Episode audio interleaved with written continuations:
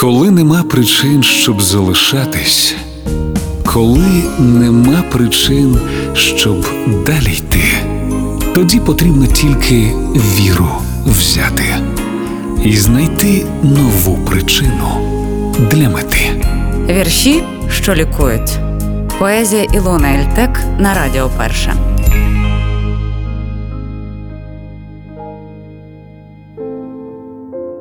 Ми стали сильніші там, де завчасу зламались.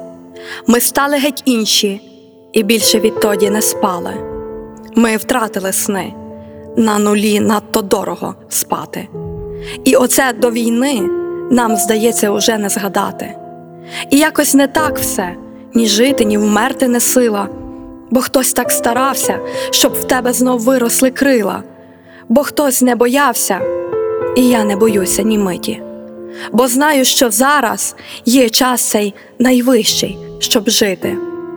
Ми стали геть інші, купуємо дрони і каски, і зовсім не гірші, хоч знову вдягаємо маски. Ми знаємо більше і менше, ніж маємо знати. Ковтаємо вірші і тихо рахуємо втрати.